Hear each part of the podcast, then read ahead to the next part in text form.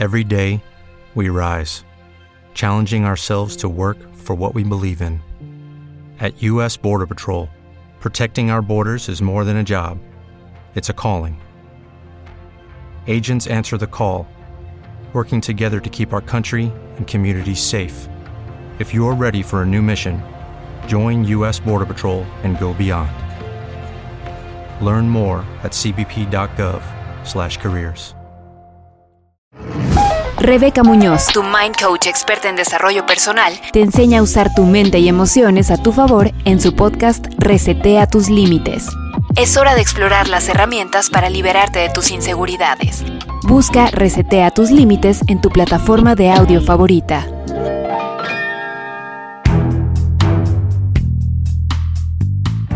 Nada más una pregunta, Diego. ¿Vamos a estar con reflujo toda la vida? Pues parece que si seguimos así, parece ser que sí, Marta. Oigan, ¿Tú cómo vas? ¿no están hartos de estar tomando antiácidos, eh, inhibidores de bomba de protones? ¿Qué tal te sorprendí? ¿Qué más, Rebeca? Ay, este, Riopanes. Riopanes, Pepsa- bueno, no, Dexivant, para Norutec, Dexivant. Norutec. Espérate, vamos a impresionar al doctor. Sí. Riopan. Tú dices sí o no. Sí, Norutec, Norutec. sí, Dexivant, sí, Nesium. yes. ¿Qué otro nos falta? Pues ¿Qué o- toda- Ranitidinas ya no, esas No. ya las sacamos. Sí, no, esas ya no. Pepsane no, eso es, No, ese eso es es dimeticona. También, también. También, el es Pepsane. reflujo, ¿Cómo no? Pepsane es Ah, para el reflujo. sí. Ah, te tengo otra. A ver, échala. Es Oxmon. Eso es Ah. el nuevo. bien, Eso, bien. ese es el bueno. Oye, no puede ser la cantidad de reflujo. Impresionante. Y que es un tema que realmente como que lo menospreciamos porque la gente dice tiene un poco de agruritas y toma un tum, tum. omeprazol y te echas un tums. Pero es toda una enfermedad que puede llegar a ser compleja. Tanto que yo creo que es la que más disminuye la calidad de vida del ser humano porque es, tan frecuente. Sí, absolutamente. A ver, ahí te va. Como dice una amiga mía, si uno se va a drogar, droguese uno como profesional. Ajá. ¿De qué me estás hablando que se echan un Tums? O sea, usen drogas de adultos. O sea, usen medicamentos serios, como un Tums. No, totalmente. Y además, yo, o sea, hay toda una creencia, llevan años gente que toma Tums 4, 5, 6 riopanes al día y realmente nada más como que disminuyen su sintomatología. Claro, es eso. Te voy a decir qué pasa, Diego. Es como de, ah, me cayó mal, me lo echo de un día, me quita el, el- el- la sensación un día o menos, y al otro día otra vez, ¿eh? O Sí. sea, no es un rollo, es de un tratamiento. No, totalmente. Yo me estoy los- dando cuenta ahorita que ya no puedo comer pan en la noche, que no debería yo. ¿Por qué el pan da agruras? Es que da acidez todo. Es horrible. Sí, hay una gran cantidad de cosas, pero la verdad es que hay que, hay que atacar el reflujo de fondo para no tener que estar tomando antiácidos toda la vida. ¿Cómo va tu re- de tu reflujo, Marta? O sea, oigan, ¿a ustedes les parece normal que uno viva con la lengua permanentemente quemada? Irritada. Sí. Porque te voy a decir una cosa y vamos a, vamos a empezar por los síntomas. Yo no conozco eso que sientes que se te sube un dragón en la garganta. Puta, es horrible, a mí Eso sí. no lo conozco. Yo sí. Es más, yo creo que yo no tengo ningún síntoma de reflujo más que se me quema la boca. No, sí has sentido. Y se me quema la que lengua. también, es que Marta tiene dos padecimienos gravísimos. Bueno, vamos a pelearnos enfrente El del doctor. reflujo y la mala memoria y, y el Alzheimer. Marta, le he hablado a veces, dice, es que traigo un dragón en la garganta. Hija, si has sentido eso. Sí lo has ¿Neta? sentido. por sí lo ha sento porque me ha hablado por eso, pero Totalmente. está bien. Claro que lo ha sentido. Sí. Sí, de... Es que yo lo que más ubico es la lengua. No, pues porque yo creo que lo tienes más reciente, pero el dragón no se me olvida que siempre lo padeces. Ok, lo escuchamos, Pues entras en el 20% de la gente, porque el 80% de la gente tiene los síntomas típicos del reflujo, que es el, el ardor de- del esófago, que se le sube y se quema, que sube la comida y la tiene que volver a masticar como una reumación, que eso pues claramente reflujo. Este, el dolor en la boca del estómago, náusea, llenura temprana. Esos son como los síntomas típicos y es lo que el 80% de la gente tiene. Y, el 20% tienen síntomas extraesofágicos, que son como de otorrino, o sea, laringitis otitis y asma. Y hay una relación muy importante del asma. Porque si tú curas el reflujo, el paciente dice, oye, voy mucho mejor del asma, porque sí hay una cierta relación, porque hay, el ácido sube hasta arriba y está irritando las vías aéreas superiores. Es que saben que les voy a hacer una confesión horrenda. Yo siento que estoy a dos minutos de tenerme que operar. ¿Qué? Les voy a contar esta historia de terror porque así como un día descubrieron que existe algo que se llama disautonomía con Malio, hoy van a descubrir ese 20% de pacientes que no tienen el reflujo típico. Estaba yo, es que no podía ni respirar, como que no me pasaba el aire. Sí. Una cosa, hagan de cuenta que la panza me salía, ya terminando las chichis, ya ahí me salía la panza de ocho meses de embarazo. No podía respirar, me sentía fatal, una tos del infierno y, y, y, y, como, como, Gorgorillos. como gorgorillos. Tú no te vas a acordar de esa. Y te hablé y te conté lo que yo tenía. Estabas yo en dije, Acapulco. no, También estábamos en un Acapulco te da. evento de L'Oreal. Ah, en Polanco. En Acapulco. Y entonces me dijo, lo que traes es un reflujo espantoso y una distensión del infierno. Porque entonces me explicaste que cuando tienes distendido el estómago, te empuja el diafragma. A ver, ¿cómo es todo el cuento? Sí, y es el mismo fenómeno que le pasa a las embarazadas. No hay prácticamente embarazada que, que cuando está ya, cuando está ya muy panzona, no tenga unos agruras espantosas. Y es el mismo fenómeno y es muy frecuente que se agregue colon irritable, que es muy característico en las mujeres estresadas, eh, que se infle mucho el estómago, entonces aumenta mucho la presión abdominal y apachurra el estómago anatómicamente, el colon pasa por arriba del estómago, se apachurra el estómago y lo presiona y hace que se regrese mucho más el reflujo.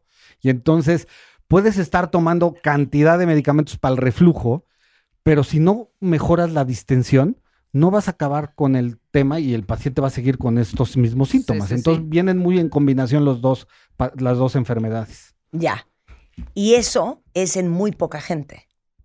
No, es bastante frecuente, Marta. Pero es el 20%. Bueno, los síntomas eh, eh, de otorrino, que de, de esto sí es mucho menos frecuente. Pero entonces, cuando tienes unos cuadros o unos flare-ups de asma, o cuando traes una tos del infierno, cuando te pones ronca, ¿se acuerdan que les, les contamos Diego y yo que yo andaba en ayunas, muy chichacuerera, tomándome un, una, una, un jugo de puro limón, jengibre, corte A, No, yo adiós. ronca afónica. Claro.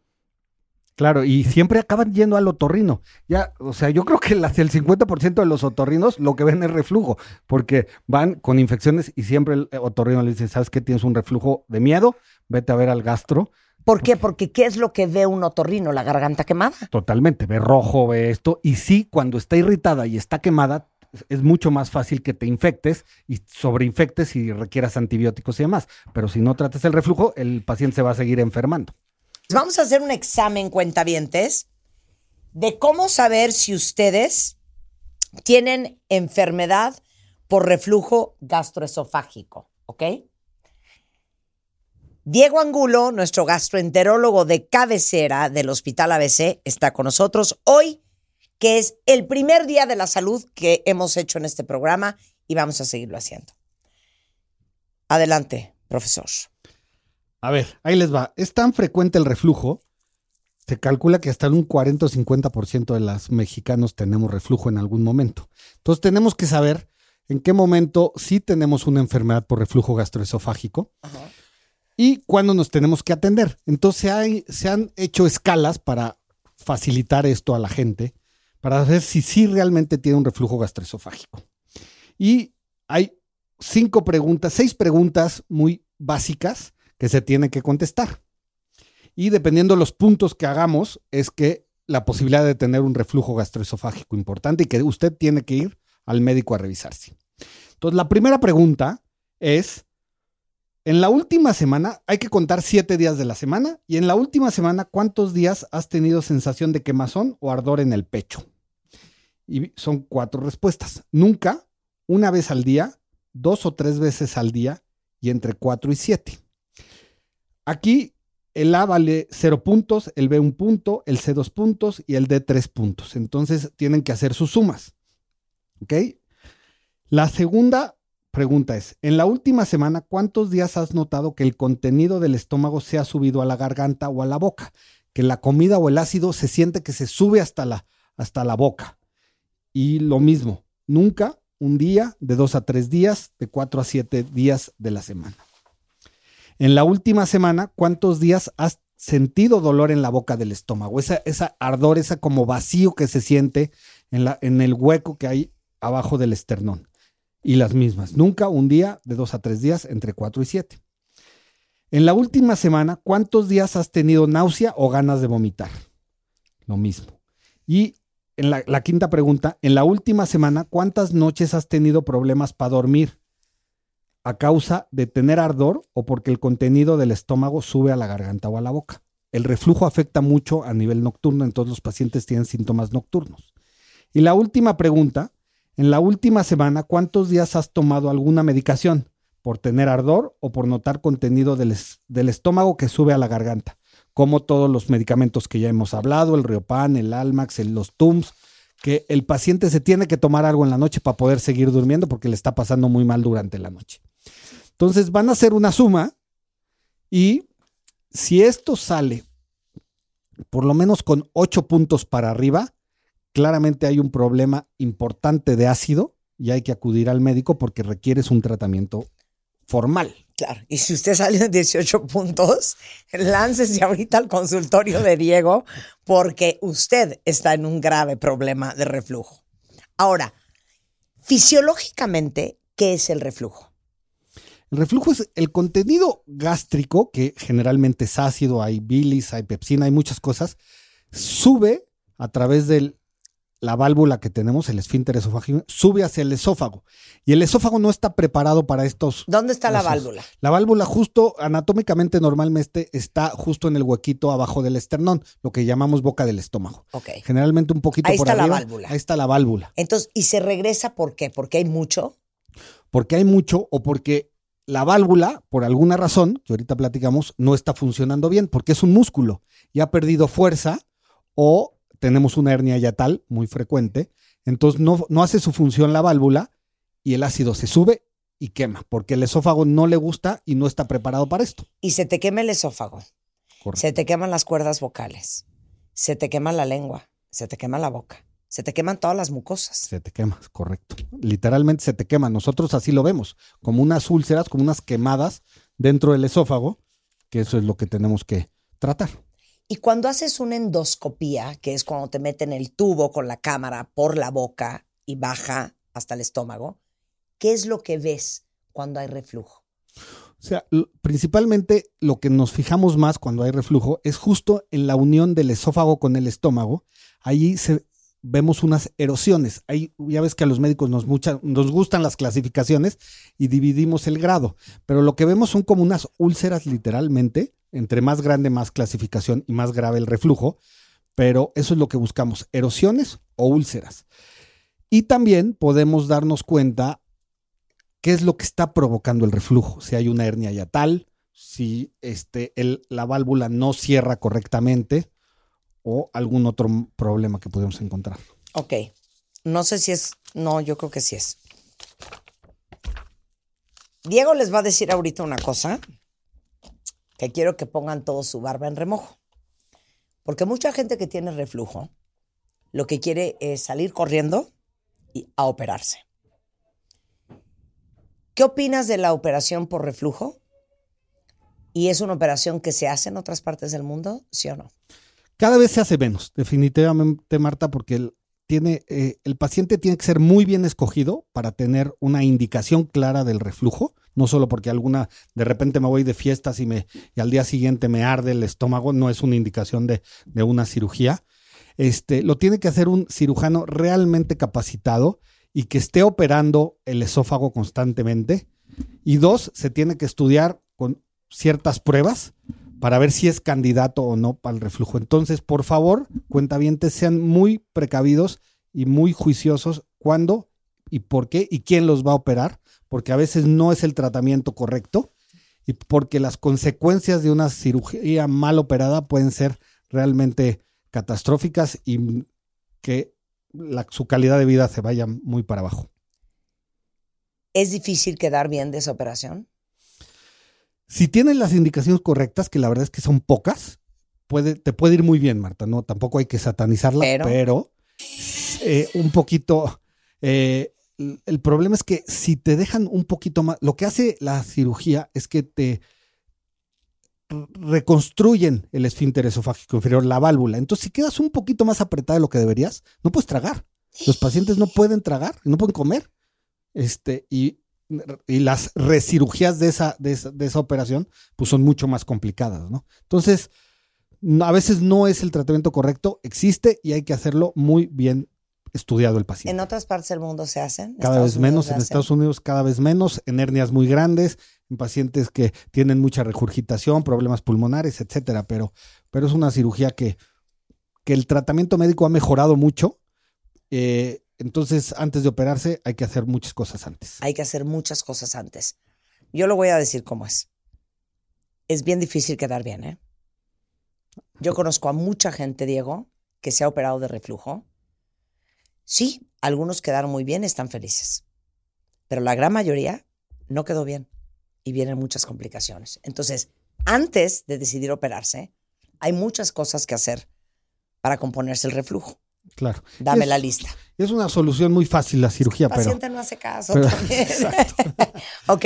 Pero mira, o sea, sí, para la solución del reflujo, o sea, no, no se trata de nunca más volver a comer irritantes, salsas, o sea, no, tampoco se trata de, de esto, pero, pero una cosa bien importante, y lo dijeron hace rato con Manlio, decía, o sea, hay que comer rico de repente y hay Sí. que hacer sus pecados de repente. Claro, porque pero se que la trata mayoría de tu alimentación sea Exacto, tratar de que entre semana, por lo menos eso le digo a mis pacientes, entre semana pórtate bien y los fines de semana pues sea un poquito más libre y con eso lo- generalmente lo logran controlar bien.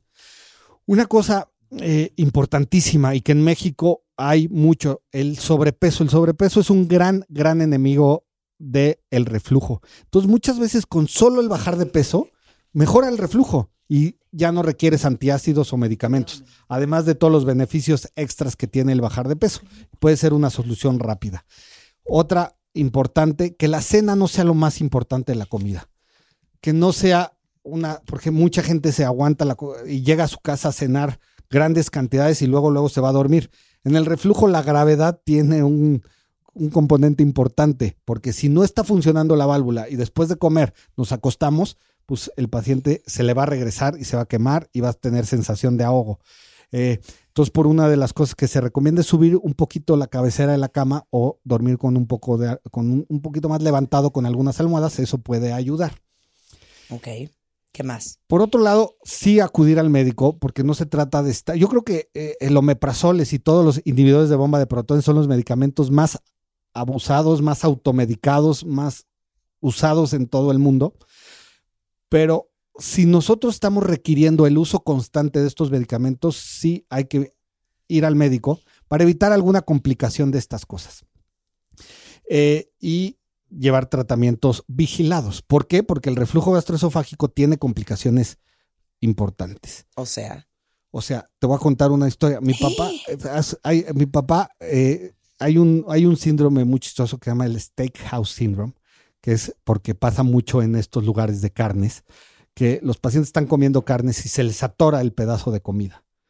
Eh, entonces, exacto. Sí. Y realmente la pasa mal él y todo su alrededor y todo el Porque restaurante. y atrás. Sí, y, y sientes sensación de que no ¿cómo puedes. se llama? Steakhouse Syndrome. Steakhouse Sí, me ha syndrome. pasado. Ok. Entonces, y la mayoría de las veces no, no, es realmente la pasa mal momentáneamente el paciente y luego se libera. Pero eso es generalmente porque tiene un reflujo crónico que como se está quemando el, el esófago, se hace un anillito y se atora el, se, y se atora el, el alimento. No, de verdad que yo ya me quiero quitar la vida con esta conversación. No, Marta, pero a ver, puede no, es que te voy a decir algo. ¿Te pasa a ti, Marta? Yo me escapo de ahogar a cada rato. Es eso. el. O se me va chueca la nuez. Sí. O se me pega un pedazo de manzana en la garganta. O se me va la saliva de un lado. Sí, a cierto. cada rato estoy con el cuento de que me estoy ahogando. De esas ahogadas que te dan hasta pena. Sí, de- Porque acabas en. ya saben, hasta, hasta la horcajada. sí, sí, sí. Bueno, y generalmente eso pasa. ¡Tengo un anillo! No, y además tiene solución. Un cuentaviente tuyo, Marta, llevaba tres años ya casi, casi comiendo puro puré, porque cada, cada pedacito más grande que, que no mastigaba se le atoraba dos, tres horas, caminaba, Pero es que no se se paraba de atora en la cabeza. garganta. Y entonces- Se atora acá. Allá puedes respirar perfecto, pero es muy, muy, Sí, muy molesto. acá Y entonces, Y entonces, después de siete endoscopias de la pobre cuentaviente, fue conmigo, vi y vi que tenía un anillito. Y ese anillito se puede endoscópicamente abrir, este, y pues, la paciente ya pues, regresó a comer como, como, como humana, humana. O sea, pues, tiene solución. Entonces, no se acostumbren a vivir con ese tipo de cosas, porque, pues, porque la calidad de vida sí, sí se, o se sea, afecta. me urge ir con Diego Que te abra el anillo. a que me abra el anillo. No, hablando médicamente. Claro. Sí, hay que hacerse una endoscopía. Si tienes reflujo de mucho tiempo, sí. Y además, pues puedes evitar ya cosas mucho Dime más algo, graves. Diego. Las personas que no tenemos vesícula, porque yo a mí no me daba reflujo. Me quitó de canini la maldita vesícula y un reflujo horrendo. Qué buen tema, porque la, la- la vesícula sirve para algo. Ajá. Este, y guarda la bilis. Cuando comemos, se exprime la vesícula y la bilis cae al intestino a hacer su función. La gente que no tiene vesícula, Rebeca, el- ese, esa bilis está cayendo constantemente al intestino y se regresa al estómago. Y la bilis es muy irritante para el estómago. Ya, ya, ya. Entonces sí, y es mucho más difícil de controlar. No con un solo meprazol y demás. Sí, no. Se cura. Es mucho más como Mira, te voy a Te voy a agresivo. ver, Fun te voy a ver para que me des un tratamiento a full. A mí y a mi mamá. Oye, Echa- ya, ya No aprendieron, o sea, tanto el Día de la Salud hoy en W Radio y lo vamos a estar haciendo a cada rato, ¿eh? Sí, totalmente. El año Para que que entra, todo el mundo- semana. Ya, para que diciembre del 2024 todos tengan un PhD Exacto. en medicina, 100%. El doctor Diego Angulo, aparte de que es mi gastroenterólogo, está en el hospital ABC, es gastroenterólogo, tiene una subespecialidad en endoscopía, eh, obviamente certificado por el, el Consejo Mexicano de Gastroenterología y de Endoscopía Gastrointestinal y miembro de the American Gastroenterological Association y la American Society of Gastrointestinal Endoscopy. Muy bien. God, suenas tan elegante. Es Doc Angulo Dai. Die de Diego. Ah, de Diego yo, Doc Angulo Die. Doc Angulo Die en Twitter. Y el teléfono de su consultorio, si a alguien le urge ir a verlo, 55 52 72 49 19 y 55 52 71 9293. Aparte, es de los que sí te contesta el WhatsApp. Exacto. Ya saben ese tipo de doctor, de los que sí te pelan en WhatsApp en una emergencia un sábado a las 2 de la tarde. Muy bien. Te quiero, por eso te quiero. Así pasa en la gastroenterología, es algo de repentino. De repentino, De claro. repentino. No, de te reviso el lunes, no, güey, me estoy muriendo ahorita. ¿De qué me Me hablas? duele la panza ahorita, Gracias, no el lunes. Diego, un placer estar aquí. A contigo. ti, Marta, gracias. Merry Christmas. Oigan, cuenta bien, nos vamos. Estamos de regreso mañana en punto a las 10 de la mañana. No se vayan ustedes, obviamente. Tenemos mucho más el resto de la tarde. Los vamos a acompañar el resto del día navideño. Ahí viene Carlos Loret, tenemos la corneta, tenemos deportes, el hueso. Eh, Primitivo Volver en la Noche, Ale Alejandro- Franco, Alejandro Franco. muchas cosas para seguir escuchando y aprendiendo. Y nosotros de regreso mañana. Mañana es nuestro karaoke. Mañana jueves de karaoke Ya navideño. tenemos- ya tenemos a y vienen cinco. cinco. cuentavientes nuevos y ya tengo pistas yo Inscríbanse para para el siguiente jueves. ¿Me puedes componer las cuerdas vocales para que yo mañana cante dignamente? Cuenta con ello. Digan. Te quiero. Ay. Adiós. Rebeca Muñoz, tu mind coach experta en desarrollo personal, te enseña a usar tu mente y emociones a tu favor en su podcast Resetea tus límites. Es hora de explorar las herramientas para liberarte de tus inseguridades. Busca Resetea tus límites en tu plataforma de audio favorita. Hola, buenos días, mi pana. Buenos días, bienvenido a Sherwin Williams. ¡Ey! ¿Qué onda, compadre? ¿Qué onda? Ya tengo lista la pintura que ordenaste en el ProPlus app. Con más de 6.000 representantes en nuestras tiendas listos para atenderte en tu idioma y beneficios para contratistas que encontrarás en aliadopro.com. En Sherwin Williams somos el aliado del PRO.